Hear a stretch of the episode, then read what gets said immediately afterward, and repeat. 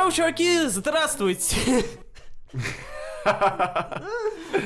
Здорово, чуваки! 32 выпуск нашего подкаста. Вы все еще это терпите. Хватит это терпеть. Выключайте на здоровье. По добру, по здорову. Ну а те, кто смелый и те, кто не выключил, добро пожаловать в мир музыкальных новинок из мира поп-музыки. Сегодня в нашем выпуске обсуждаем Правда ли, что Элли Голдинг записала свой худший альбом? Какие козыри у нового альбома The Aces? Первый за 14 лет альбом коллектива Dixie Chicks, в котором отразилось все развитие кантри-музыки в 21 веке. Созидательная поп-деконструкция в новом альбоме союзницы Pussy Riot «Матч». И как ученицы Чарли XX смогли превзойти учительницу? И что нас ждет в новом, втором сезоне «Дикой вишни»?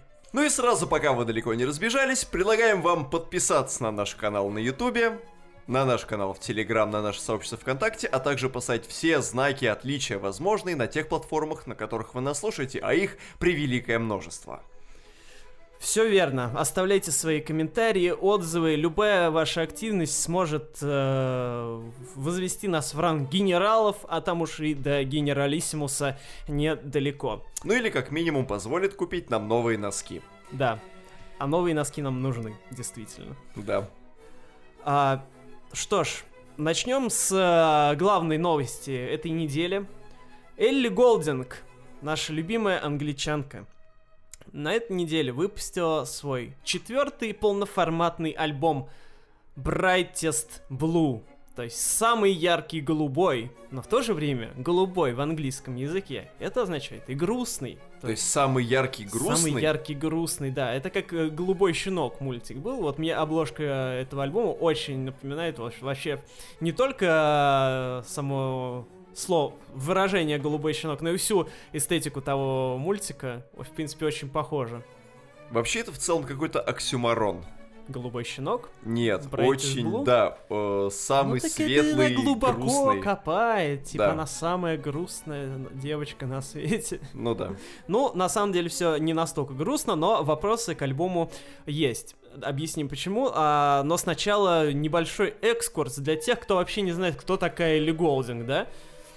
А по-моему, таких среди наших слушателей едва ли найдется, но для тех полутора человек, которые да, все-таки только-только меньшинство. к нам подключились, да, э, для них будет проведен небольшой экскурс в историю. Да, Элли Голдинг, э, уроженка Англии, э, в 2010-х годах стала одной из э, главных дам в современной поп-музыке. Почему? А, потому что она делала классную музыку, начнем с этого, да? То есть а, ее а, первые альбомы, первые два альбома, они были такие не совсем мейнстримно-попсовые, они были такие скорее электропоповые. То есть вроде как и попса, но с таким, с легким налетом независимости, да? И вообще тогда Элли, она была из э, нового поколения поп-звезд, э, которые сами пишут, не для которых там продюсер все сочинил уже, да, заранее, а которые такие самостоятельные, бой-бабы вперед, и еще и там не только музыку, но еще и там тексты напишут, еще и что-то спродюсируют. В общем, сам, самодостаточно. Ну, естественно, она не все там сама полностью в этих двух альбомах писала, но все-таки перекладывала к ним э, значительные усилия.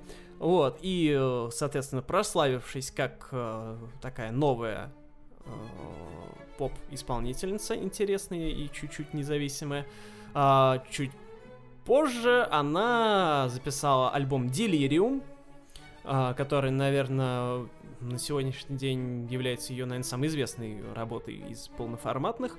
Э, который вышел в 2015 году, и, на мой взгляд, он стал вообще а, одним из главных э, альбомов представителей вот этой всей новой поп-музыки 2010-х, э, то есть ну, вот со всей этой новой искренностью и не только с ней.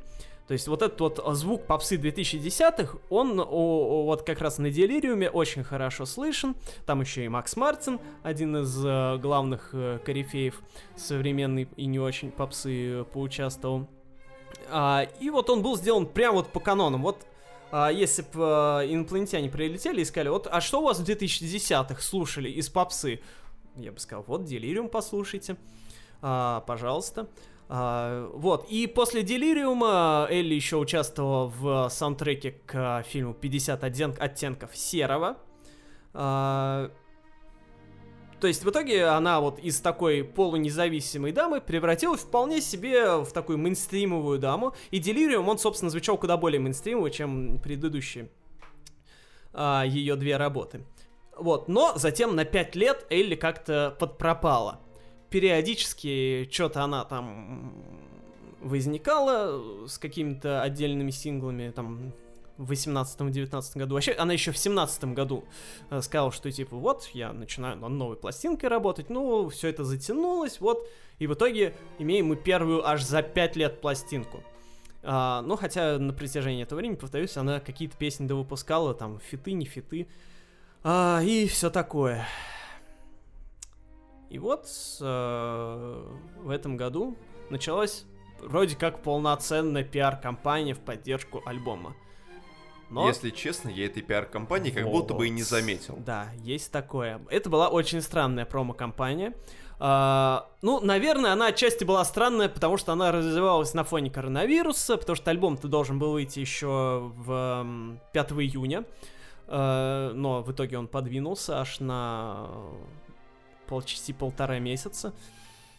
И синглы, они выходили еще там, что-то с начала весны, по-моему. Вот, три сингла вышло в поддержку, э, один сольный сингл и два фита. Э, но они были очень незаметные. Ну, возможно, это в нашем русском инфополе о, о них мало кто писал. Как бы я видел, что о них писали, но... Возможно. Такие профильные издания, вот. А чтобы широко это обсуждалось. И хитами они тоже не были. То есть все эти вещи, они оказались э, в десятки никуда не входили. Там в лучшем случае там в 50, в топ-50 по разным странам входили, что для Элли Голдинг, ну, не очень. Она, конечно, никогда не была прям э, супер-мега платиновой какая там степень после платиновой, бриллиантовая, рубиновая, не знаю. Кнопка Ютуба, да. Да-да-да, вот. Э, она никогда не была такой исполнительницей, у которой там во всех странах хит номер один, но все-таки эм, на большинстве альбомов вот, в смысле, даже не на большинстве, а на всех э, своих э, первых э, трех альбомах у нее отдельные песни, э, равно как и сами альбомы, они занимали в некоторых случаях первые места в некоторых странах, а в некоторых случаях, э, ну, просто в десятки попадали. То есть это, в принципе, такой хороший, не супер э, топ результат, но очень крепкий. А тут все как-то тихо. А, и понятно, что да, коронавирус э, и вся эта история наложил свой отпечаток на это, но тем не менее довольно обидно, что как-то ну, одну из главных э, все-таки поп-певиц так тихо обсуждали, да.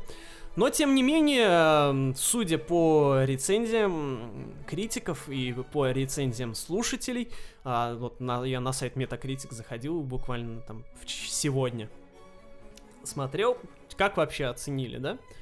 А, у критиков там что-то 82, по-моему, процента. То есть это, ну, это, ну, это, это круто. Это весомо, да. А у пользователей, по-моему, 9,2. Это, это, это прям вообще почти... тоже охренеть, да. так сказать. Вот. Но, но, мы с этими оценками не согласны. Устроен, так сказать, марш несогласных, да? Из двух человек. Да. Ну, что-то мне подсказывает, что количество таких несогласных гораздо больше, чем два. А, что сказать конкретно по звучанию данной пластинки? Почему же мы все-таки такие вот оппозиционеры сегодня? Этот альбом настиг меня на земляном валу. Ну, почти на земляном валу. О... В земле. Да. В пятницу мой рабочий день закончился в полдень. И я подумал, что было бы неплохо купить пакетик слив и пройтись от Садовой Черногрязка в сторону Земляного вала, там сесть на метро Курская и сесть на метро там в сторону дома поехать. Купил я такой пакетик слив и думаю, вот сейчас, думаю, у меня сладко во рту, и думаю, что новый альбом Элли Голдинг возьмет и под давлением закачает в мою пустую черепную коробку еще больше сахарной ваты, и под воздействием всего этого я превращусь в огромную такую механизированную кибер... кибернетическую змею, которая будет э, вокруг земляного вала э, делать загадочные движения танцевальные и будет привлекать внимание всех, кто пошел пообедать в свой перерыв обеденный, так сказать в Атриум тот же самый. А, и небо было такое достаточно ясное местами, я даже этому возрадовался, но как только я включил свежую пластинку Элли Голдинг, я понял, что тучи надвисли на моей головой. Песня начинается с трека «Старт». И композиция это... Старт не очень. Да, старт был, так сказать, фальстартом весьма, потому что вместо какого-то ударного начала, которое могло бы взорвать меня к чертям собачьим, чтобы я раскидывал э, чешуйки серебристые в небо и убивал случайно голубей. Нет, такого не произошло. Это весьма томная баллада, которая обыгрывает э, все те приемы, которые в музыке кажутся ужасно избитыми. И я думал, что, ну, блин. Я, я хотел быть змеей, а по факту я почувствовал себя как, знаете, такой дождевой червь, который вылез из-под земли. А вот вы не просто так, кстати, хотели быть змеей, потому что это... Подышать свежим воздухом. Эта песня, дождя. на этой песне есть feat с исполнителем «Змея с ногами». Да, а по факту я почувствовал себя как какой-то сраный дождевой червь, и я лежал в воде и думал, блин, сейчас проедет автобус маршрута Б до Смоленского бульвара. Братан, раздави меня по-братски, стругацки.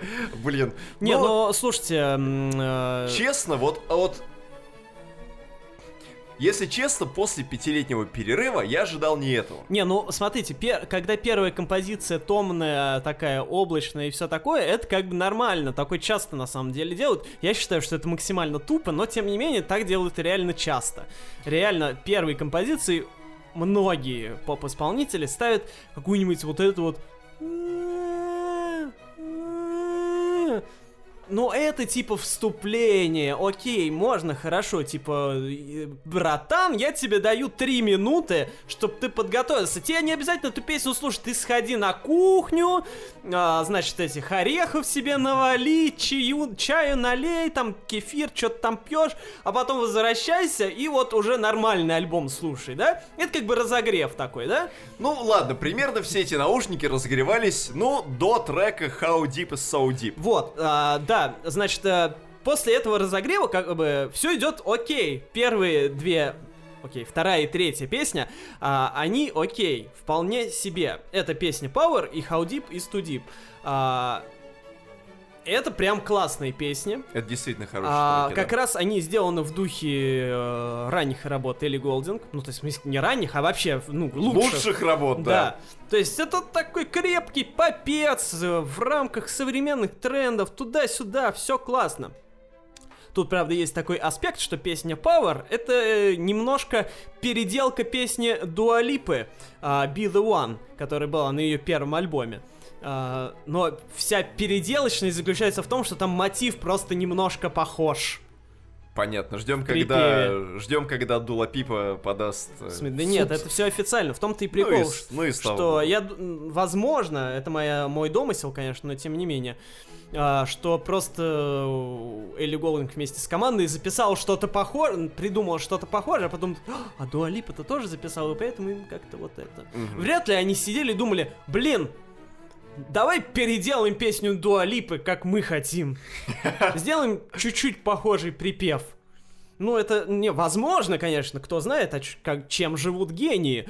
А, но я сейчас сомневаюсь, что творческий человек может так думать. Хотя, конечно, с современной культурой сэмплинга и переделок люди могут думать вообще э, как угодно. Но Проблема, главная альбома не в том, что у него есть две хорошие песни, Нет, и не стойте, подождите, дело даже не в двух хороших песнях. Есть еще как минимум одна хорошая композиция, Какая? это Love I'm Given. Вот, но... Э, это но... тоже такой мрачнейший, но, это, да, это уже но мейнстримовый и очень приятный поп. И вот ровно после этого... Вот если вы дослушали этот альбом до композиции Love I'm, Love I'm Given, э, тут, как в хорошем интерактивном сериале, мы вам даем два варианта развития пути. Первый.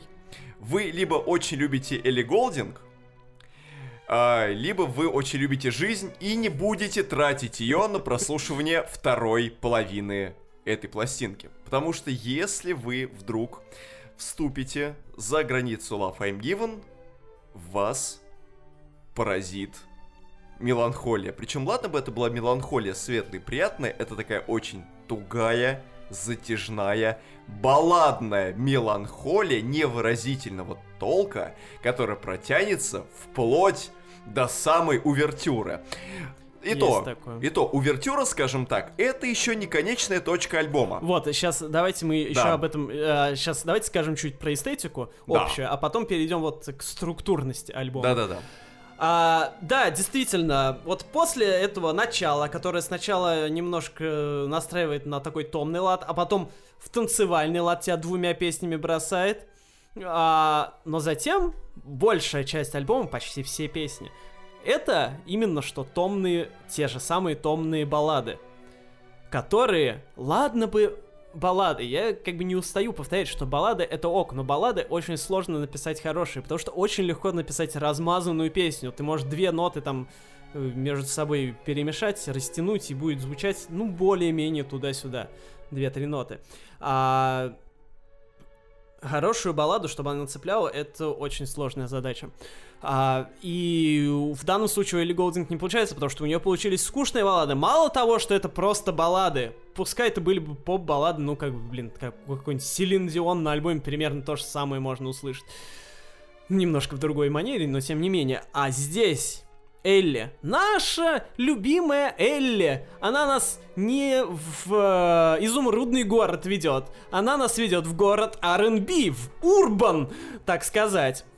А этот жанр отменили уже в- э, на всех стриминговых платформах. Жанр урбан. Да. А, потому что он российский. А, Российский. Да. Большие города, так сказать. Так, Вот, и маленькая страна вы еще хотели добавить. Элли Голдинг, наша электропоп-принцесса, которая нас вообще вводила, вела по всему этому изумрудному городу, где электричество шуршало по проводам. Что она делает теперь?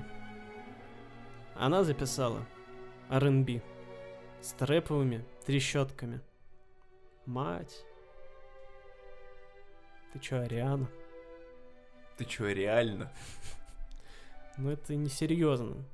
Ну это стыдно должно быть. Женщина, которая в 2010-х создавала тренды. Как я уже сказал, Делириум был образцовым, пока... образцово-показательным альбомом. Вот как в Советском Союзе давали таблички образцово-показательным домам. Типа вот этот дом образцового содержания. Мгм. Вот так и такую же табличку мы могли Элли Голдинг от имени парткома об- а, областного комитета партии дать. Да. А теперь чего? Это какой-то деклассированный элемент. А, деклассированных элементов, как говорится, в первый ряд, да. И, знаете, вместо того, чтобы создавать какие-то тренды, она начинает тупо следовать трендам существующим и даже берет в качестве примера не самые лучшие тренды. Да. Понимаете, если бы она э, New Metal записала, да? Или начал- Евроденс. Да, если бы просто начала угорать по 90-м или по приторно такому паточному попу из двухтысячных, мы бы ей просили все, но не выход на минное поле R&B, В который... 2020 Да. году. Это что? Что, кальян рэп ей еще осталось записать? Лучше бы Кальян рэп записал, было бы хотя бы смешно. Ну, в какой-то степени, да. Вот. И вот эти все страдания, значит, э, на палочке в стеклянной баночке длятся ровно до того момента, пока не наступает песня «Увертюра», которая нифига не является увертюрой к альбому. Да, дело в том, что альбом очень нестандартно сделан структурно. Потому что, если вы посмотрите там на него на стриминговом сервисе, или если купите виниловую пластинку, то вы увидите, что альбом-то двойной вообще-то. Несмотря на то, что в нем всего лишь 18, а в делюкс-версии 19 песен, тогда как, напомню, в Делириуме было 22 песни. В делюксе? Нет, в- ну, В регулярке? Ну, ну, короче, вот на всех стримингах он выложен где 20 Ну, наверное, это делюкс, конечно, но тем не менее, все равно, и тут делюкс, и там делюкс сравнить, все равно в Делириуме в любом случае было больше песен. А, альбом поделен на две части, а первая часть, она намного больше, и она как раз представляет из себя вот с, а, музыкально, прежде всего, именно что вот эти вот самые а, балладки с примесью R&B и вот эти э, пару-тройку более-менее энергичных треков.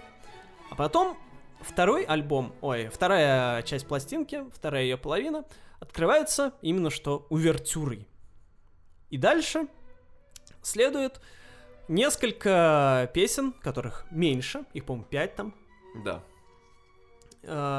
А, а, да, еще мы забыли сказать, что на первой половине там есть такие маленькие интерлюдии, типа как у Есть. Леди Гаги были. Есть, Вот, есть, есть. то есть обычные песни, они перемежаются с такими меньше, чем по минуте вставочками. Ну да. А, вот. И, значит, после увертюры начинается э, подборка из пяти песен фитов. Да, которые выходили до этого А. Да. раньше, включая абсолютно бивший оскомину трек Close to Me, который очень сильно ротировался по радио. И, возможно, это единственное светлое пятно со всего Да. вот а этого. также э, TikTok э, хит Hate Me. Да. И, что самое интересное, в конце пластинки есть 19 трек, который называется 16. Да. Я не понимаю, как можно 19 треком поставить песню, которая называется 16? Блин, они там в своей английской умеют считать Кстати, вообще, вот эта понимаю, песня. 16 формально она была первым синглом с этого альбома, потому что она вышла, если мне не изменяет память, а, или в начале 9... По-моему, в 18 году она еще вышла. И э, чем, помимо э, прочего, примечательно вот это вот деление на две части. А, то, что на вторую половину вошли, так сказать, можно сказать, вне альбомные синглы. Потому что, вот, э, как мы видим, что там одни треки в 19 вышли, другие в 18 и всех их э, сгребли в одну кучу и поместили вот на эту вторую мини-половину, а, даже не половину, а сколько? Треть пол- примерно, да. получается, альбома, даже почти четверть. А, что мы обычно видим у большинства поп-исполнителей? Когда между альбомами они выпускают какие-то отдельные синглы, а потом до альбома они часто не доживают и пропадают в итоге без известности, так и оставаясь синглами внеальбомными, и никуда они не входят, и ну, просто висят на стримингах отдельными сервисами, на пластинках не издаются, и все про них забывают, кроме там каких-то отдельных фанатов, да? Это мы наблюдаем примерно у всех. Да, да. А тут же, в данном случае, мне очень понравилось. Я прям вот... Я готов все этому альбому простить реально вот за то, что они взяли и кулаком лейбл, наверное, а, железным взял и все эти песни впихнул в конец.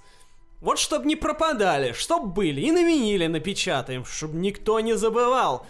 Потому что, если честно, мне вот эта вот вторая половина понравилась гораздо больше, чем первая, если, конечно, не считать те две песни How Deep is Too Deep и Power. Ну, если совсем разбираться, и если правильно скомпоновать все вот это безобразие вместе с благообразием, то если все это грамотно поперемежать между собой, то, в общем-то, пластинка могла показаться более равномерной. Ну, если Просто- смешать, то Да, да. просто середина вот это после э, Love I'm Given и до увертюры это просто колоссальная просадка, Да. которая едва э, задерживается в голове после прослушивания. Она едва ли заставит тебя вернуться к, э, скажем так, для того, чтобы дать этим песням второй шанс.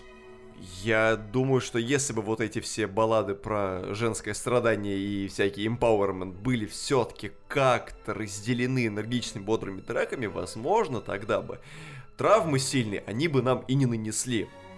Но скомпоновано как скомпоновано. Вначале плачем, э, вначале, точнее, пляшем, а потом плачем ровно до тех пор, чтобы потом непонятно зачем вставить все не, неальбомные треки. А, ну, я объясню, почему такое деление а, альбома есть. А, немножко, конечно, тут придется поспекулировать, но тем не менее. А, что мы знаем точно?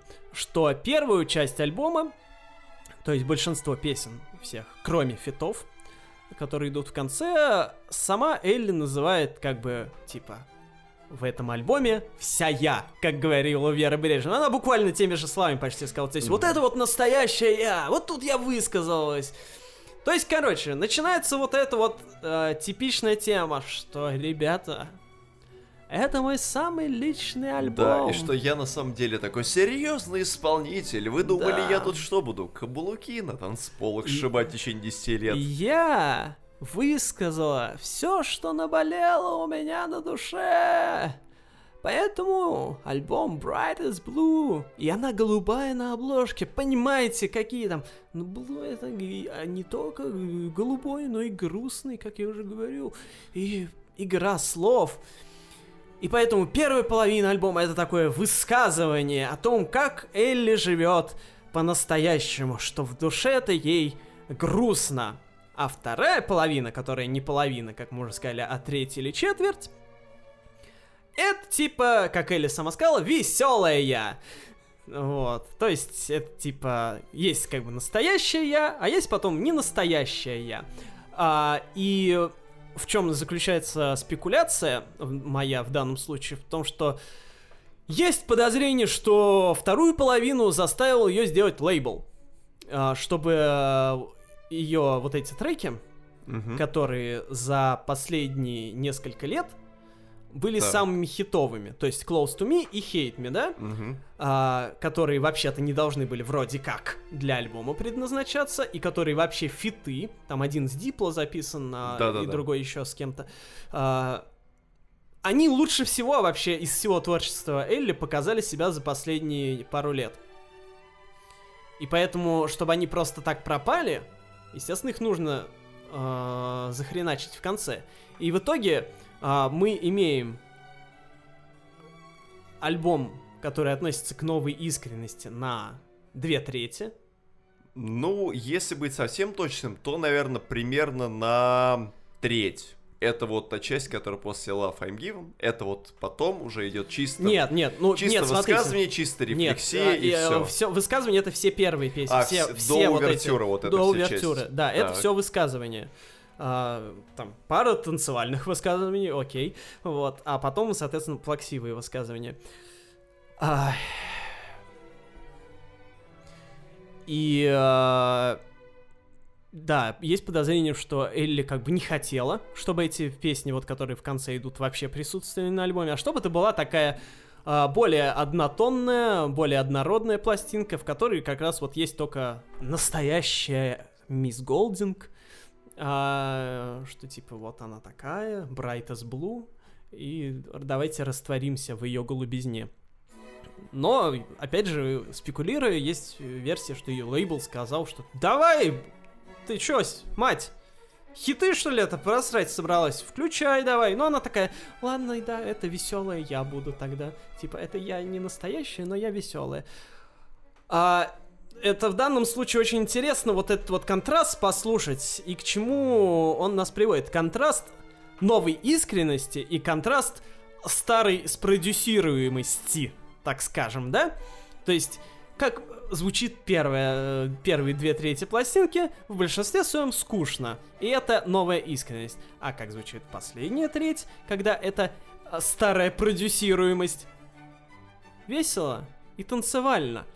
И э, я понимаю, что большинство людей как раз оценило то, что э, большая часть альбома звучит э, скучно и уныло, потому что сейчас люди любят такое слушать, но мы не осуждаем. Но, положа руку на сердце, старая продюсируемость мне нравится куда больше в данном случае. И здесь возникает э, большой такой вопрос в том, что точнее не вопрос даже, а просто размышление, да, что вот эта вот новая искренность о том, что каждый новый альбом теперь, каждая новая звезда должна преподносить как самое личное произведение. Вот никогда, я, я до этого вообще, мне все приносили на тарелочке, а тут я высказалась наконец-то. Женщина, ты каждый альбом писала. Каждая песня на каждом альбоме Элли написана в соавторстве с ней. Ты и до этого высказывалась. Хорошо, ты теперь стала типа настоящей. А что, если нам не так уж и интересно, какая ты настоящая, если вот так вот скучно у тебя получается, что, если не каждый артист должен обязательно быть новоискренним и показывать свою настоящую сторону? Что, если э, не от каждого, не каждый человек, не у каждого человека есть какие-то особо интересные размышления и внутри себя, которые он хочет донести до мира? Что если кто-то э, умеет рубить просто хорошие танцевальные вещи. Вы так задаете эти вопросы, как будто я Элли Голдинг. Вы и... Элли Голдинг. И я должен дать ответы на все это. Будем надеяться, что вот эта часть, которая связана с новой искренностью, опять-таки тоже не является прихотью лейбла. Я думаю, что вряд ли, потому что все-таки Элли Голдинг, она, ну, как мы видели, она все-таки более-менее самостоятельная персонажи Каниня. А, а, и все-таки, ну, она там, да, и в создании песен как-то всегда участвовала, вот. И многие, ну, ладно, не многие, кто-то рад, что альбом получился не таким спродюсированным, как Delirium. А я очень сожалею о том, что он получился не таким спродюсированным, как Delirium. Потому что некоторым артистам нужен продюсер, чтобы раскрыть их э, собственный потенциал. Я как бы с уважением отношусь к стремлению Э, Элли рассказывать нам свою историю, поделиться с нами своими мыслями и быть настоящей, но тем не менее я не считаю, что э, только из-за того, что она теперь такая искренняя и настоящая, я должен, мне ее музыка должна нравиться. И да, я считаю, что э, Bright is Blue это худший альбом в дискографии Элли Голдинг. Но не потому, что он какой-то прям вообще несуразный и невыносимый. В нем есть э, как бы светлость, голубые места, да? Есть как бы за что ухо зацепиться и, ну, не прям плохие там песни, просто они, большинство из них, ну, скучноватые. Но там песен 5, которые мне нравятся, я точно выделю, как бы, а 5 это уже неплохо. Это, в конце концов, высшая оценка в русской школе. А, но, тем не менее, просто все остальные пластинки э, Элли Голдинг, они настолько хорошие по сравнению с этой, что, ну, как бы, извините, тут выбор очевиден. Я на днях э, переслушал, готовясь, так сказать, э, к новому альбому, переслушал ее дебютник. Ну, ребят, это просто улет. Там, ну, прям, пфф, это супер. Поэтому, если вы с э, дискографией Мисс Голдинг не особо знакомы, то я вам крайне рекомендую начинать ознакомливаться с ней с самого начала. Разделю вашу точку зрения, скажу, что альбом все-таки не голубой, а скорее серый со всеобщего трек-листа. Самый яркий серый. Да, самый яркий серый. А, из всего альбома я выделю только две композиции. Это How Deep is So Deep и Love I'm Given. А все остальное, ну, вы мимо меня. Плюс там же ведь есть песня про флюс. Вообще, если ты испортил песню про флюс, то можно сказать, что пластинка запорта просто целиком и полностью. Я надеюсь, что у Элли Голдинг на фоне этого всего не воспалится флюс на щеке и что во время пайки микрофонов ей тоже попадется какой-нибудь хороший отмываемый флюс, и он не закоротит на платье.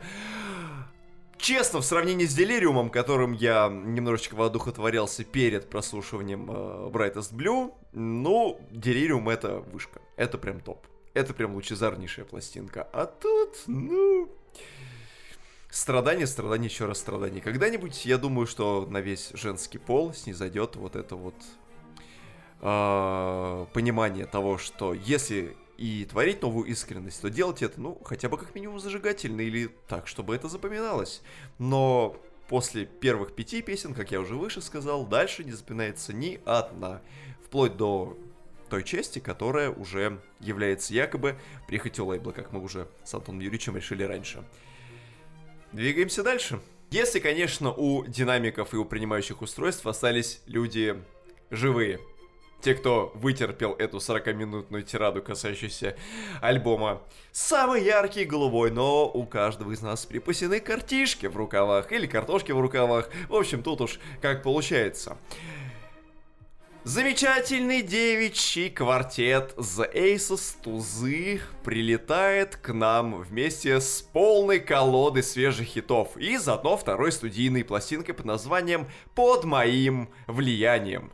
Если вы пропустили предыдущие 158 614 выпусков, у меня для вас традиционно две новости. Первая новость – опаздывать на предыдущие выпуски нехорошо, и вторая новость. Дело в том, что наша карьера блогеров на ютубе начиналась давненько, года это два назад, и начиналась она как раз с обзора дебютной пластинки женского квартета The Aces. Но волю судьбы этот выпуск в эфир так и не попал. Но он доступен по эксклюзивной подписке на нашем Патреоне, ссылку на который мы никак не разместим, потому что мы никак не заведем этот гребаный Патреон. И сейчас мы Вообще, надо ли восстанавливать цепочку событий, рассказывать, что было в первом альбоме? Ну, можно просто сказать, что это за группа такая. Что это за тузы? Да, это девичий... Козырные или это тузы? Да, девичий квартет из города Прово, что, по-моему, находится в штате Юта.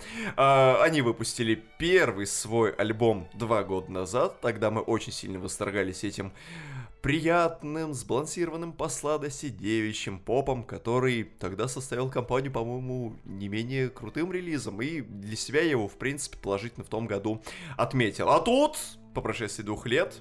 Не как Элли Голдинг, там, с задержкой в 5-10 лет, а всего лишь два года. Э, миновало с момента дебютного альбома The Aces, и вот они нам представляют вторую студийную пластинку под названием «Под моим влиянием».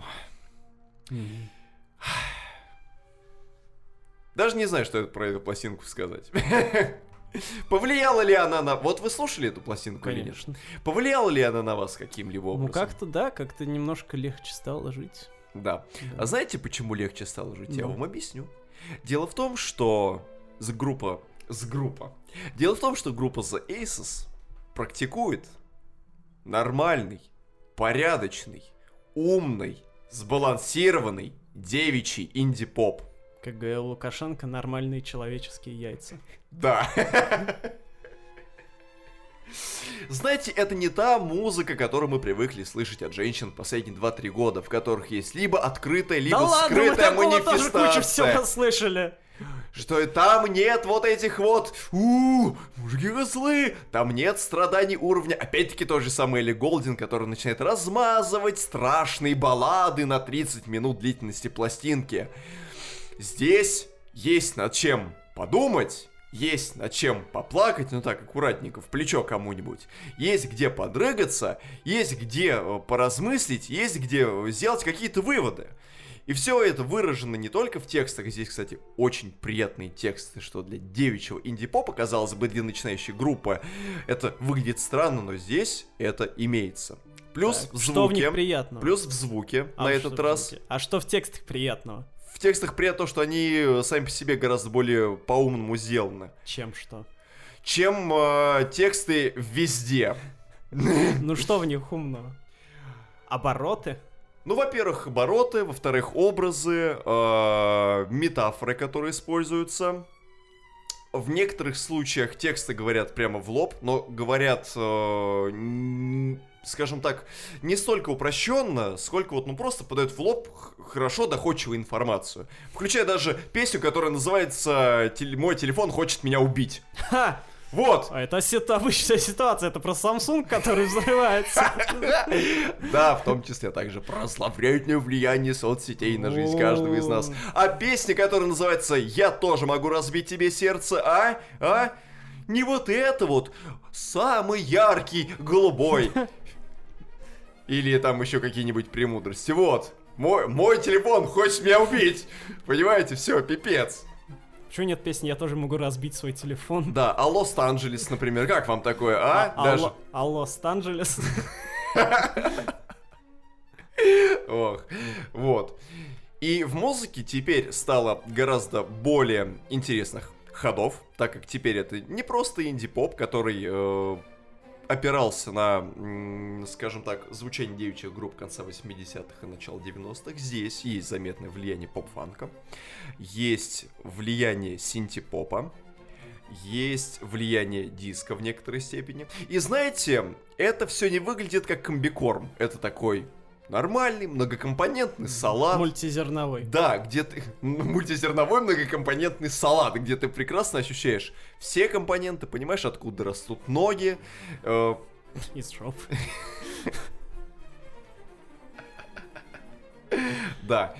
И э, там просто не понамешано целой куча какой-то дури, и ты не понимаешь вообще, блин, а что это вообще звучит? Еще там девушки и ревут. А это очень мелодичная, приятная, радужная, лучезарная музыка, которая, как я уже выше сказал, поднимает важные человеческие вопросы, доходчивым языком доводит и в очень, так сказать, приятной музыкальной манере сделаны. А уж для второго альбома, когда существует некий условный кризис второго альбома, вы верите в кризис второго альбома как такового? Не знаю, я второй альбом сразу записал. После первого. Вот, ну а вот за последний, скажем так, вот год э, вы прослеживали где-нибудь, чтобы у кого-то был второй альбом, и что он был прям колоссально, катастрофически хуже, чем первый? Ну вот, э, ну я так сходу сейчас не вспомню, но мне кажется, вот у Билля лишь будет такая проблема. Думаете? Мгм. Э, Может, просто Финис ее оставит уже в покое и перестанет э, Ну, проблема просто есть вот у тех, звук? у кого... А, ну у Дуалипы. в смысле, у нее в итоге нет проблемы, Ну, формально нет. а, потому что как бы ее второй альбом, он даже в чем-то превзошел. А первый, ну, с- Мгм. а, среди широкой аудитории. Ну да. А В смысле ожиданий. В смысле, что у нее альбом на- первый настолько хорошо себя показал, что второй альбом ей было, я думаю, сложно очень с- сделать а, таким же крутым. Вот мне кажется, у Билли Айлиш у нее же еще больше успех был, а, поэтому ей, наверное, еще сложнее будет сделать. Но она молодая, как бы, поэтому. Ну да, может быть, конечно, представителям инди-поп с этим гораздо проще справиться, потому что у них музыка...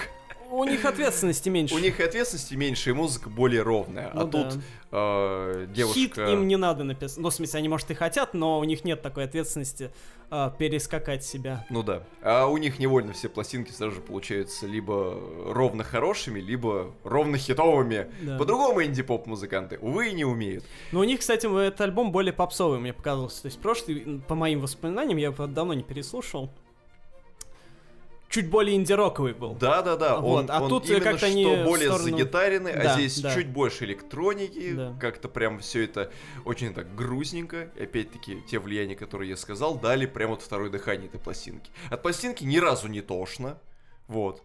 И это уже хорошо само по себе. Для второй пластинки, в частности, для The Aces вообще, скажем так, в общем. Так что вли- э, альбом под их влиянием оказал на нас благоприятное влияние. Оказал хорошее влияние на нашу пище- пищеварительную систему, на нашу нервную систему. Э, ну и ждем их на какой-нибудь качеле, который, может быть, когда-нибудь устроится. Ждем на качелях. Ждем на качелях или на фестивале Болб. Почему нет фестиваля качели? Где просто, короче, каждый, значит, гость сидит на качелях, и все выступают на качелях. Его надо устраивать на Причем там все сквере виды у качелей. Маяковского. Да, все виды качелей. И вот э, эти качающие, ну, блин, как это назвать? Ну, рычажные, давайте так. Рычажные, хорошо. 51 Веревочные. вид качелей, да? 50 оттенков качелей. Ждем саундтрек от Элли Голдинг. Окей. О, так, А, что у вас? у нас Чики. Чики-Чики Бойс была такая игра на Сегу. А, Так, Чики это... это сериал такой, Да, недавно вышел такой сериал. которому Иван Дорн записал саундтрек, по-моему, частично. А, да, вроде бы. Да. А, Но Чики это еще и новое название прославленного американского кантри-коллектива Dixie Chicks. Куда же делись Дикси? Ведь они были круглосуточными. Вот, а, да, давайте немножко объясним. Dixie Chicks Или Чикси Дикс. Dixie Chicks это одна из старинных весьма а, по нынешним меркам кантри-групп американских. Они образовались аж в 89 году! Ну, пипец. То есть мои ровесники. Вот, а, то есть вообще, казалось бы, Dixie Chicks это, ну, такие современные все еще кажется, а ему уже, это, 50 лет почти в обед. Как вам, да? Да. Вот. а, и сначала э, девчата, да, коллектив чисто девчачий, ну как можно догадаться по названию, Да. что для кантри уже, ну, относительно нетрадиционно. Для 89 ко- года, конечно, это уже чуть более традиционно, но тем не менее. Кантри это все-таки довольно консервативный жанр музыки, где в первую очередь преобладают мужики, хотя там женщин тоже, конечно, много, но вот чисто женских коллективов, насколько я знаю, они не очень широко распространены. И сначала Dixie Chicks играли такой кондовый блюграсс. То есть э, блюграсс это такой прям кантри-кантри. Вот когда вы писаете, так вот э, во все, в мультиках всяких, когда э, хотят что-то такое кантривое сделать, там, чтобы банджо такое пиликало. прям. Кантривую клюкву такую. Да, да, да, вот это вот, это блюграсс. Вот. А потом в э, 98 году они, у них там одна участница ушла, они остались втроем, и они перешли в более мейнстримное кантри, такое поп-роковое, да. А, почему мы вообще э, завели разговор о кантри, да, внезапно? А, ну, во-первых, что я уже не устаю повторять на протяжении многих лет. Современное кантри — это не совсем кантри, особенно в первую очередь, если идет эта речь, конечно, о поп-кантри, да, о мейнстримном, потому что современное поп-кантри, оно э,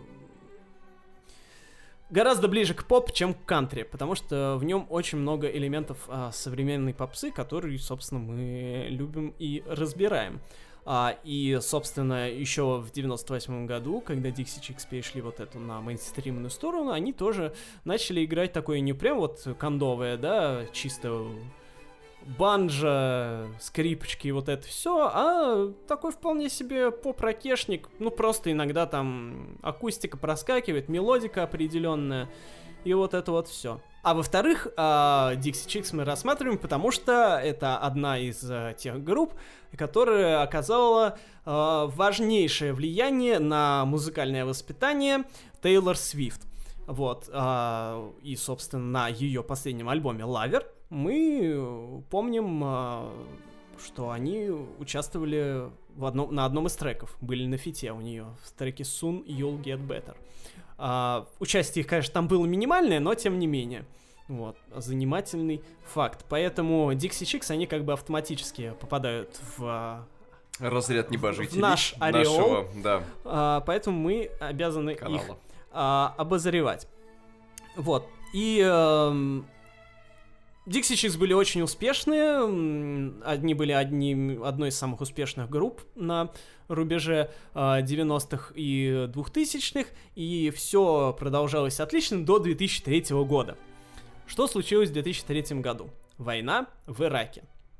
Они коим боком там Они оказались. ее устроили! На самом деле нет. А, Дело в том, что несмотря на то, что родом а, наши чики а, из Перми, на самом деле нет. Они, ну, они с юга. Перми. Урала. Они с юга Соединенных Штатов. И, собственно, почему они называются вообще Дикси? Что значит Дикси, помимо а, нашего любимого магазина? Вот, а, а, это означает, ну, Дикси называют, в принципе, Южные Штаты, которые, соответственно, в свое время были, объединялись в конфедеративные Штаты Америки, то есть кон- конфедерация, а, это то самое государство, которое противостояло Северным Штатам а, американским в гражданской войне 19 века американской, то есть, соответственно, Южные Штаты были за рабство, Северные против рабства, ну, если огрублять, естественно, там а, много всяких аспектов. Вот. И э, несмотря на такое название, которое напрямую отсылало к э, южным традициям, и э, несмотря на жанр, в котором они играют, Dixie Chicks, они никогда не отличались э, такой... Не то что даже правой, а в принципе плюс-минус консервативной идеологией. И в 2003 году одна из э, участниц группы сказала, что мне, мол, стыдно за то, что я родом из того же штата, что и Джордж Буш-младший, то есть тогдашний президент Америки и человек, который, собственно, а, во многом ответственен за военное вторжение в Ирак в 2003 году. После этого в карьере Dixie Chicks начались не самые лучшие дни, потому что Америка наполовину плюс-минус довольно консервативная страна до сих пор, несмотря на все э, мегалиберальные движения, митинги и все такое, все, что мы сейчас видим, консерватизма там хватает. А, и э, на Dixie Chicks ополчилось все консервативные медиа, все консервативные медиа, их они во, во многих медиа вошли в черный список, их перестали пускать, а ну на всякие там радио, телевидение, вот mm-hmm. это все. Ну не на все, естественно, но вот в основном профильные. Как бы, что самое это... Тут в чем главная проблема? Что в, в большинство кантри-медиа, оно консервативное, потому что стиль консервативный, и, соответственно, mm-hmm. а, представьте, что вот, да, вы играете кантри, а в большинство кантри-изданий вас не пускают, потому что вы там наговорили то, что не соответствует а, их редакционной повестке. И многие фанаты а, группы тоже это не поняли, потому что они там за Америку, там, в Ирак, убьем гадов. А это же еще происходило все на фоне антитеррористической истерии, когда два года назад а, башни-близнецы с самолетами а, террористы ну снесли. Да, и поэтому настроения были, ну, такие, прям скажем, э, сильно против Ирака, сильно против вторжения Ира... в Ирак, конечно, много выступало людей, но тем не менее за тоже довольно было много. А, и поэтому вот с тех пор Dixie Chicks, они вот таким противоречивым как бы статусом обладали. И даже несмотря на то, что в 2006 году они выпустили альбом, который получил, если я не ошибаюсь, несколько аж Грэмми, то есть, в принципе, они успешно продолжили дальше заниматься музыкой, но вот после 2006 дела у них заглохли. А, у них были там какие-то мини-реюнион туры, там как-то они чуть-чуть воссоединялись, там же с Бейонсе один раз песню записали. Но полноценного возвращения у них никак не было. И даже вот этот вот альбом, который сейчас вышел под названием Газлайтер, первый за 14 лет, то есть с того самого 2006 года. 14 лет, это вообще 2006 год, это другое время было, другая эпоха. И вот этот альбом, он вообще не должен был быть полноценным альбомом. А, ребята, девчата, хотели выпустить просто сборник каких-нибудь каверов, что-нибудь вот эту вот шмаль всякую. А, просто потому, что у них сейчас кончается альбом, ой, э, контракт с Sony, с лейблом Sony. И им вот, чтобы его завершить, и чтобы уйти в э, самостоятельное плавание, им нужно было выпустить просто еще одну пластинку, чтобы, наконец, забить. Угу. И они хотели просто, чтобы отвязались уже, выпустить какую-нибудь ерунду, да, чисто на это, на отвались. Но что же произошло? Одна из э, участниц группы, к сожалению, не помню имя, но вот это как раз та самая дама, которая а, высказалась против Буша, она относительно недавно, в 19 если не ошибаюсь, году, развелась. Вы вот когда развелись, вы как чё, что испытывали? Радость, воодушевление. Освобождение. Чувство освобождения. Крылья выросли в за спиной. В какой-то степени да, но была проблема в том, что лететь было особо некуда моя супруга была почему-то на 100% уверена, что я ухожу жить к другой женщине, и что меня ждет абсолютно новая жизнь в каком-нибудь теплом гнезде. И, ну вы помните, чем вся эта история закончилась. Некоторое время я кантовался у вас, а потом уж только нашел себе самостоятельное жилье. Но да, чувство освобождения и, скажем так, некоторое второе дыхание, конечно, у меня открылось. Вот и у участницы Dixie Chicks оно тоже открылось. А, развод был, как это традиционно бывает, болезненным. Ну, есть... у меня он не был болезненным. Ну, окей. А... Наверное, потому ну... что я не американец. Да. А, ну да, у них, поскольку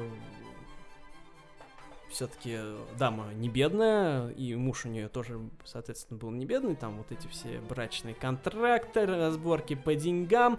Мужик этот ее хотел, чтобы она все неизданные песни Dixie Chicks а, отдала права части или частично, или полностью как-то ему. А знаете зачем? Чтобы там, не дай бог, не оказалось песен про него. Вот так вот, да? Песос. Да, то есть, чтобы, типа, он как-то мог повлиять на издание песен про себя, то что, типа, не издать их. В общем, вот так вот. Это, это если пытались. вообще были песни про него. Ну а да, если их да, там не но он, было, типа, он предполагал. Вот. Э, Но в итоге... тупые мужики, пипец. а, то- в итоге все закончилось тем, что никакие ему права, конечно, не дали. Но, короче, насолил он ей вот этим всем судебным разбирательством неплохо. И она, так сказать, освободившись от оков, брака и э, с некоторой такой злобой и ехидством решила не то чтобы отомстить, но вот у нее появилось желание как-нибудь это песен понаписать, альбом. Про него. Ну да, и в итоге альбом-то про него получился. Ну не то, что... названием, в общем-то, Газлайтер. Да, собственно, не- а, естественно, не, не чисто про одного мужика альбом, но э, на пластинке периодически, как, собственно, и в песне Газлайтер, присутствует вот это вот... эм, Тема токсичных отношений. да, тема, что так. типа Да. ты собака, у меня попляшешь еще, сейчас я про тебя тут спою, что ты там это, тебя черти драть будут во сне. Вот, да. А почему альбом Газлайтер называется? Что такое газлайтинг? Это когда... Это когда ты поджигаешь газ. Да. Газпром. Зенит. Да. Это когда, соответственно, один человек м, э, заставляет другого человека усомниться в своей э, сознательности, скажем так. Полноценности, да. Да, да, да. Вот. Ну и, соответственно, типа э, Dixie Chicks в отношении вот, э- вот и того мужа, и бывшего, а, и вообще в отношении там условных мужиков газлайтеров, говорят, что типа вот вы газлайтеры, а, и насмехаются над ними, да. А, и там еще есть некоторые другие песни, которые этому посвящены. А возвращаясь к названию на секундочку, почему же они переименовались, да? Ну да. Ну, собственно, как я уже сказал, Дикси. Это обозначение Южных Штатов, а как мы знаем сейчас, в Америке э, усердно избавляются от вообще всего наследия, хоть какого-нибудь, хоть даже легкого намека э, на принадлежность к эстетике э, Южных Штатов и Конфедерации. Э, поэтому девчата переименовались из Dixie Chicks в The Chicks. То есть а, те самые одни и единственные чики. Не лучшее, естественно, переименование, на мой взгляд. Ну, я не буду касаться того, в принципе, что я думаю обо всех этих переименованиях. Просто а, не беря в а, а, даже здесь идеологию в счет, просто название Чикс, оно очень безликое. Соглашусь. Dixie Chicks, это сразу понятно, что это. Это как бы, это бренд. А просто The Chicks. И чё? Я уверен, что такая группа уже была, и не одна. Но ведь многие же коллективы тоже сейчас либо меняют название, либо избавляются от каких-то частей. По-моему, со Slaves то же самое А произошло. Slaves, еще Леди Антебеллум. А, вот, а, да, да, это все сейчас есть. Ну, ладно, это и- я говорю, идеологию мы не будем касаться, а то это мы сейчас уплывем. Да, давайте про музыку. Да, про поговорить. музыку. Собственно, почему, как я сказал в начале, альбом Dixie Chicks Газлайтер показывает путь развития современного кантри за 21 век. То есть, э, что представляли собой э, Dixie Chicks в начале 20 века, когда вот у них выходил последний до Газлайтера альбом, это было такой вот поп-рок кантри, чисто гитарки туда-сюда, хоть и попсовенько, но не до конца. Все-таки там какой-то такой вот... Такой фалкец еще имел место быть. Да, фалкец, югец и вот это вот все. Альбом же Газлайтер это, в принципе, как бы, как э, Лев Толстой был зеркалом русской революции, так и Газлайтер это зеркало современного кантри. Потому что Газлайтер звучит гораздо более попсово, чем все, что до этого делали Dixie Chicks. То есть, собственно, сама одноименная песня Газлайтер, главный хит, на мой взгляд, альбома.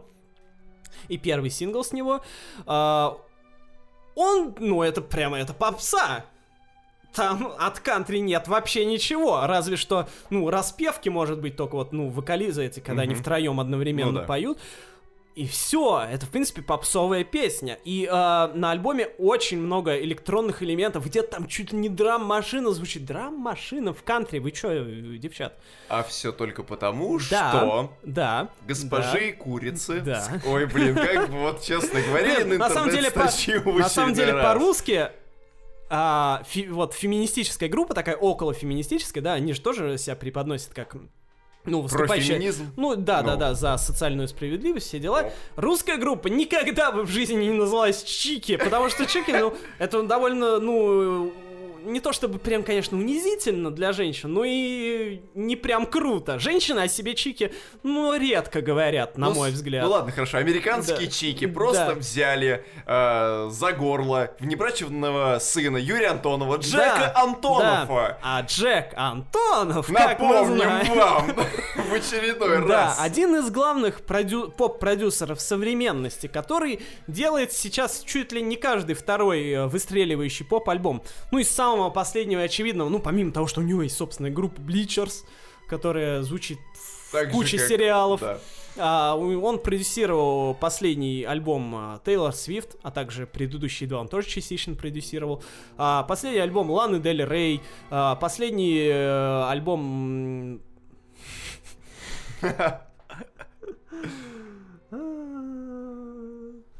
Да много кого! Извините, не помню. Ну, э, реально просто, если вы откроете список достижений Джека Антонова на Википедии, то, ну, за последнее время у него так вот резко, за последние ваша лет страница не загрузится, потому что количество достижений, количество записанных буфер альбомов и номинаций, оно просто велико. А, да, и, собственно, как вообще Дикси Чикс с ним закорешились, э, на альбоме, когда Тейлор, они вместе записывались как раз на лавере, а, на той песне, которую мы уже упомянули, ее продюсировал Джек Антонов, и закорешились, и он им взял и спродюсировал целый альбом. Джек Антонов, корифей современной поп-музыки, продюсирует кантри-альбом. В таком случае он уже становится корифеем современного кантри. Да, корифеем всей страны, можно сказать. А если ты покорил поп-музыку и кантри-музыку, фактически ты управляешь всем миром. Да. Примерно так. А, и поэтому, да, у Антонова, конечно, есть э, не очень хорошая черта делать.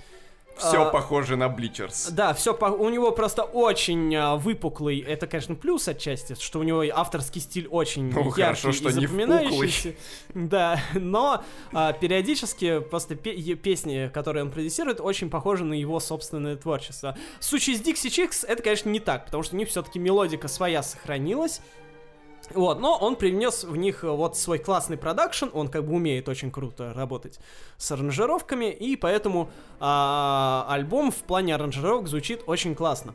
В плане песен, а, возможно, все чуть-чуть не так радужно. То есть, с одной стороны, он альбом интересный, потому что на нем есть как хиты, вот как Газлайтер, на нем есть а, такие протестные композиции, минималистичные, например, там песни есть «Марш», или «Марш-марш» она называется, ну, в общем, она такая нетипичная, именно что как маршевая, да, это довольно, ну, ну, инте- интересный эксперимент. Там есть, э, вот, по-моему, как раз в этой же песне э, инструментальные аж куски, которые в современной поп-музыке, да и в кантри в современном, в принципе, тоже уже не так часто встречаются. В общем, находок там хватает. Но к концу, честно говоря, альбом слушать уже скучновато. Несмотря на, как бы, все его преимущества. Но, тем не менее, для любителей кантри, которых у нас, наверное, в стране всего трое, а, плюс-минус, э, это будет, это, я думаю, прям хороший подарок. А, И почему, собственно, а, Dixie Chicks а, э, отразили в этом альбоме развитие современного кантри за последние а, 10 с лишним лет, почти 20, это то, что вот как раз кантри сегодня за, за вот это вот время, оно стало гораздо более попсовым, в нем появились как, вот эти нетипичные электронные элементы, и плюс в кантри с тех пор, с начала 2000-х, стало гораздо больше социальной повестки. То есть раньше в кантри что могло появиться из социальной повестки? Мы американцы, мы всех победим, моя родная деревня самая лучшая. Это максимум. Теперь же у нас в кантри есть Кейси Масгрейвс, хотя бы, да, как минимум, которая одна из самых ярких современных исполнительниц, и которая спокойно на ЛГБТ темы поет, и при этом поет кантри, это, ну, раньше это было невозможно. А сегодня в кантри социальная повестка, вот эта вот вся а, леволиберальная, прогрессивная и все такое, она не то чтобы как а, что-то обыденное и естественное воспринимается, но и она есть, и это уже не что-то прям вот удивительное. И поэтому э, Dixie Chicks, они закладывали фундамент всего этого еще тогда. в своих ранних альбомах, потому что у них, в принципе, и тогда были так чуть-чуть такие намеки на какие-то социальные э, темы. Но вот сейчас они полноценно расцвели и довели свой поп-кантри стиль до апогея. Вот так вот. Единственное, о чем я жалею, это то, что Dixie Chicks переименовались э, просто The Chicks, а не в Пятерочка Chicks, Лента Chicks, Магнит Chicks, Ашан Chicks. Пишите ваши варианты в комментариях. Двигаемся дальше. Да. Двигаемся дальше. И, знаете, проблемы нейминга, вот как мы уже выше указали, mm-hmm. что есть некоторые чики, которых очень тяжело найти. Но, как вы думаете, вбив в поисковик слово «матч», что в первую очередь вы найдете? Естественно, Мадонну, потому что, как мы знаем, э, ну не псевдоним, а прозвище, Мадонна это есть. Кликуха, да, по, да, да, погремуха, да. уменьшительно ласкательная Мадонны это матч.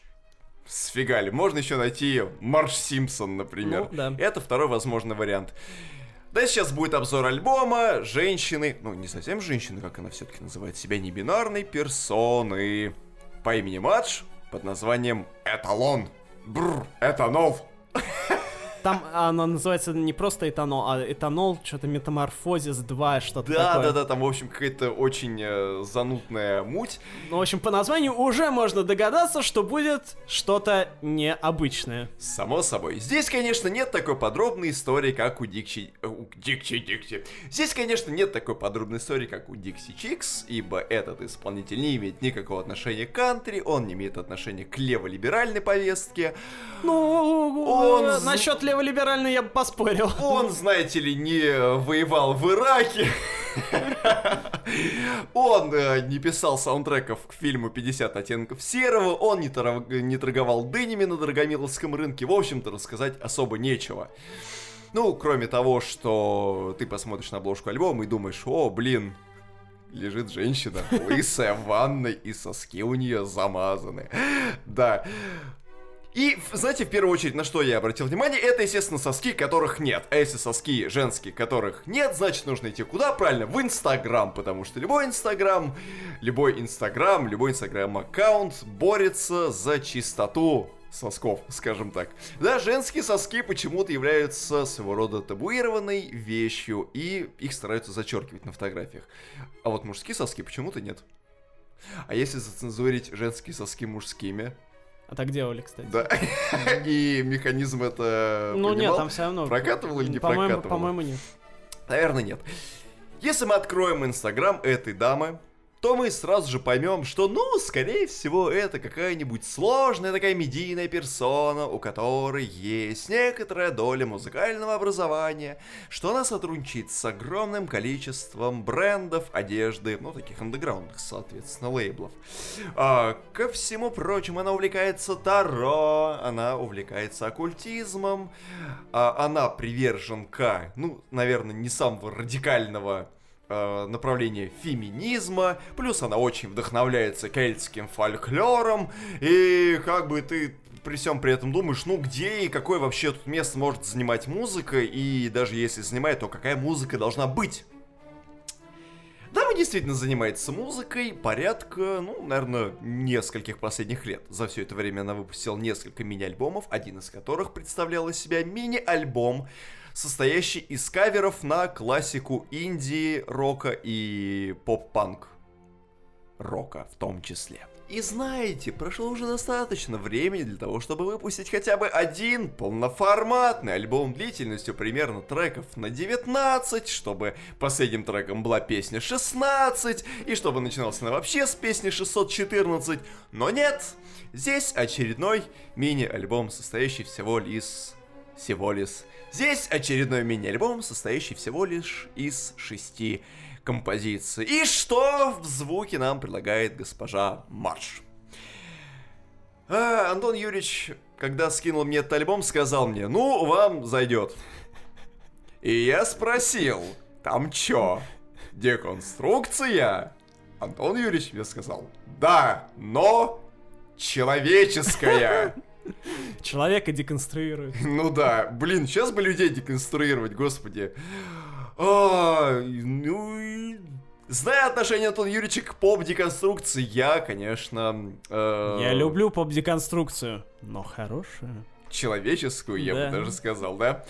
А, знаете, поп-деконструкция действительно бывает разная. Бывает поп-деконструкция уровня Софи, когда влетает женщина с э, отбойным молотком на перевес и начинает крушить все возможные стены, четвертую, пятую, шестую, несущие стены, и потом дом рушится просто как карточный домик. Бывает деконструкция звука, как, например, у наших любимых москвичей Заря, когда э, деконструкция, если и имеет место быть, то она очень аккуратно встроена в поп-структуру и ей не мешает, и даже по большей части ей строить и жить помогает. Есть деконструкция, э, как, например, у Charlie XX уровня Vroom-Vroom, или уровня ее последнего полноформатника How I'm Feeling Now. Да я бы сказал, альбомы уровня предыдущего полноформатника. Который Чарли. Да. Ну, в том числе, конечно, да. Когда тоже происходит какая-то безумная вакханалия, Нет. что Вот как раз на Чарли-то не безумная, я бы хотел вот на этом акцент сделать. она, э, она, скажем так, она не безумная уровня Софи, но в то же самое время э, ты понимаешь, что музыка перестает быть музыкой и скорее в себе несет эм, скажем так, она несет на себе панцирь постоянного эксперимента со звуком. То есть это уже не поп, но это еще и не всеразрушающая и уничтожающая все вокруг деконструкция, как-то так. А, э, госпожу Мадж мы скорее отнесем к классу тех, которые делают звук по образу Зари. Именно, и вот именно Да. поэтому она мне и понравилась, потому что я, я уже миллион раз это говорил, но я не стесняюсь повторить это еще раз. Я уважаю поп-деконструкцию, которая умеет не просто разрушать, а из разрушенного сделать, еще как-нибудь собрать по-новому, чтобы это было красиво смотреть. Мне не интересно, вот здание разрушат, и чё? Мне вообще-то оно нравилось. То А есть, вот если вы, вы- то, то есть вы за ревитализацию, скажем так. Да, а вот, а, вот заводы у нас, да, стоят. а, я хочу, чтобы их не разрушали. Я тоже не хочу, я чтобы их хочу, разрушали. Я хочу, чтобы их очистили, кирпичики, от, ну, даже не то чтобы отполировали, а законсервировали. И чтобы там люди жили, чтобы там красиво было, чтобы не просто новостройки на их месте построили, ком- группа компаний ПИК. Вот. И не просто руины там оставили, а чтобы в кирпичных газгольдерах Да. жили люди. И вот именно этим матч и Заря и занимаются. Да, вот, Конструктивная деконструкция. да, то, о чем мы говорили вам в самом начале, у нас действительно есть, да. А, свежий мини-альбом Матч, который устроен таким образом, что состоит частично из синтепопа, частично вдохновляется вичхаусом, в котором есть достаточно влияния чиптюна а, и всего того, что я очень сильно любил в 2000-е, поэтому мне это особым образом зашло. Плюс а, все вот эти пространные сложные тексты про то, что вот, когда я тушу пожар у себя в голове, я заливаю бензин на других, куч мусора, е, вот это все. Блин. Обожаю я такие вещи. И да, здесь именно что угадывается чистая поп-структура, и даже в каких-то моментах мне эта музыка очень сильно напомнила такую Рину Саваяму на Да. максималках. Да. Это прям то, чего И- мне, правда, давно и не хватало. хорошие альбомы Граймс. И хороший альбом играемся. Например, Мисс Нет, Archangels! Я вот этого хотел, вот как Мадж записала, я вот этого от Граймс хотел. Где? И там есть просто, вот, какую песню не возьми, любая хороша. И одноименный Да. этанол. И Да. хедшот, который просто выстреливает тебе в голову и не оставляет тебе никаких шансов. И композиция хейтер. Вот даже, вот если бы вы были э, хейтером деконструкции, вы стали бы лавером деконструкции, потому что вы бы сразу же прониклись и поняли, что винзавод-то стоит не зря, и артплей правильно конструировали. И арма, вот, которую мы уже вспомнили, с ее газгольдерами замечательными, тоже не просто так.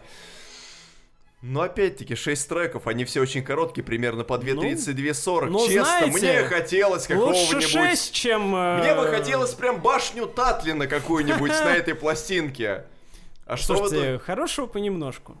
ну, с одной стороны, да, а с другой стороны, радует то, что тренд на деконструкцию принимает не только, э, скажем так, нечеловеческую форму, но еще, может быть, с таким вот обыкновенным, приемлемым для простого поп-обывателя обличием.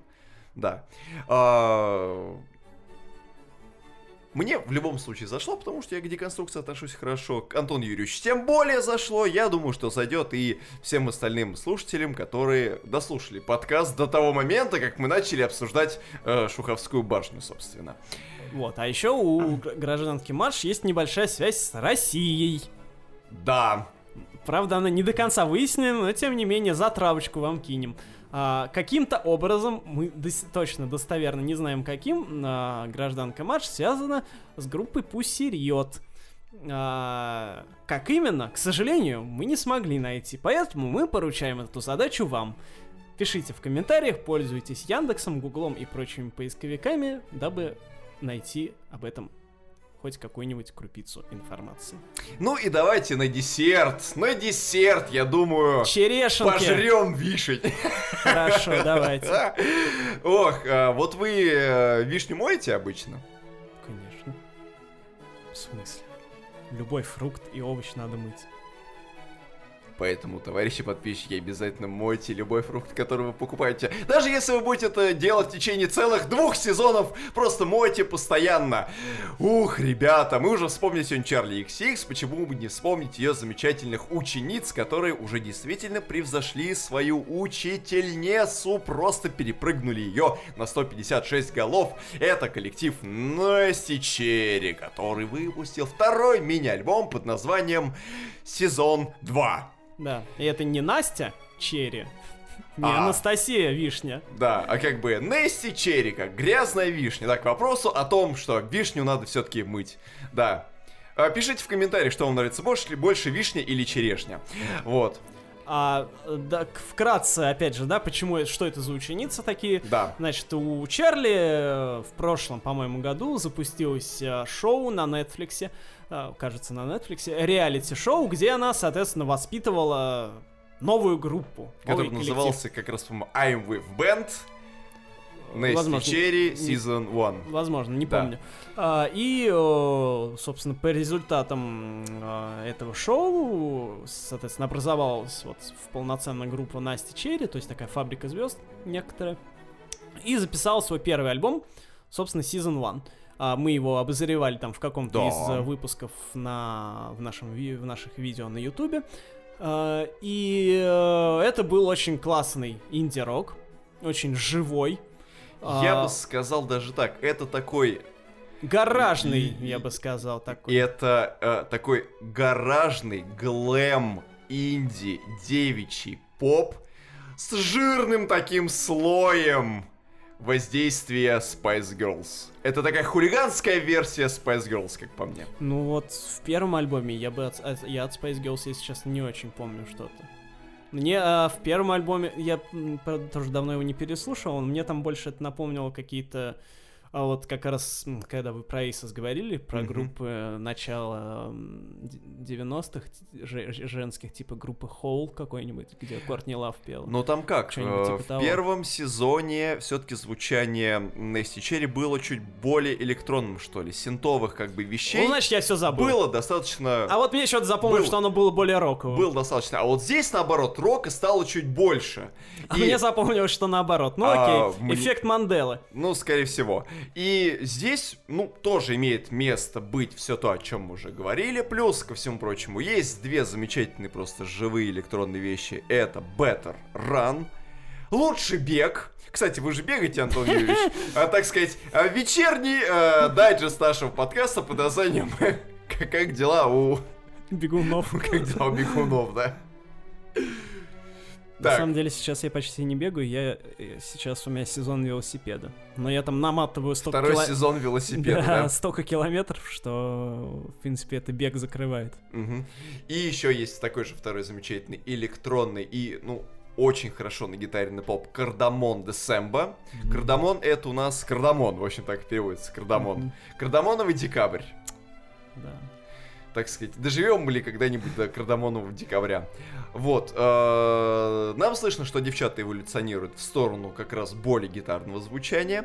Это все еще по-прежнему звучит лучше, чем любой из последних альбомов Чарли XCX. И я не понимаю, как можно было воспитать вот такой вот, а самой делать материал, который чаще всего из рук вон плохой. Но тут, на самом деле, я могу вспомнить товарища Хилли из группы The 1975, у которого есть сторонний проект, ну, который он продюсирует, это Pale Waves. Мгм. И если Ну Pale да. Waves это круто и хорошо, то товарищ Хилли, увы, захилял просто абсолютно закис, и вот, ну вот с conditional form, о котором мы Позорит уже имя говорили. Эдуарда Хиля. Да, и позорит весь 1975 год со всеми событиями, которые в нем происходили. Так и здесь. Чарли XX руками взрастила то, что, возможно, в перспективе ее убьет и даже займет ее место. Были бы только, конечно, девчата чуть более активны в плане концертной деятельности, в плане выпуска музыки. Сейчас бы быть активным в плане концертной Ну деятельности ладно, в Америке. поним- Ну, Они же из Америки, по-моему. Да. Ну вот. сейчас бы, в принципе, в любой стране быть бы активным, потому что у нас концертов сейчас нигде нет. Вот, но как только... В Белоруссии, между прочим, проходит славянский базар. Вы серьезно? Да. И туда заявилась группа Насти Черри, скорее всего. Вот там будет если м- бы. Или матч там будет Желаем выступать. а, группе Насти Черри к э, третьему сезону все-таки таки доехать до славянского базара. Тем более, что как бы Анастасия Вишня а, на славянском базаре это будет отлично звучать. Ну и как минимум у вас есть отличная фамилия, это Алексей Федорович Вишня. Давайте мы не будем... Да. Collab на славянском базаре Алексея Алексея Федоровича Вишни. и Насти Черри, а? Блин, это был бы вообще, это просто был прозор. Я бы даже купил для этого билет а, э, славянский базар, э, базар где в Витебске, Витебске, по-моему. да. Я бы поехал в Витебск, потому что я Викторович, я прям сразу бы поехал и всех Витьков з- знакомых с собой бы пригласил, и мы бы там устроили квардель. Вот. Это было бы здорово. В А- общем, Отдельно я бы на относительно этого альбома хотел бы отметить обложку. Потому что, как вы сказали, что это такие Spice зар- Girls. зароченные Spice Girls. Да. Такая обложка, это прям Spice Girls! да. Обязательно посмотрите, ну, естественно, послушайте, если вы не видели вдруг обложку. Это прям вот отличный амаш вот к началу 2000-х и концу 90-х. А если этого всего вам мало, ну вдруг, то в описании мы поместим плейлист с а, лучшими работами, которые выходили на этой неделе. Ну, разместим, соответственно, ссылки на те релизы, о которых мы говорили только что. Кроме того, мы, естественно, поместим туда все ссылки на все наши возможные сообщества, где вы можете регулярно знакомиться с новой музыкой. Потому что кто еще вас познакомит с творчеством кибернетических див, а, лазерных змей и Меган Трейнер, если не мы? И сделать это своевременно. точно. Вот. С вами, как обычно, были и остаются Пепси Скотчевич. И зажигал Витебскович. Блин. Я теперь еще больше захотел Витебск. Слушайте, Поехали. слушайте, а в Витебске есть вообще какие-нибудь достопримечательности, кроме славянского базара? Слушайте, а могу я на Конечно. славянском базаре купить продукты? Славян можете купить. Блин, и потом, а потом... И побазарить с ними. А потом из этого, из названия этого базара, потому что там продавали славян, вычеркнут слово славянский, потому что это будет отсылать к культуре рабства, и будет это просто базар. А, то, за что вы базар купите- придется отвечать, понимаете? То, что вы купите славян, не будет относиться к рабству, да? А если я куплю небо славян? Во.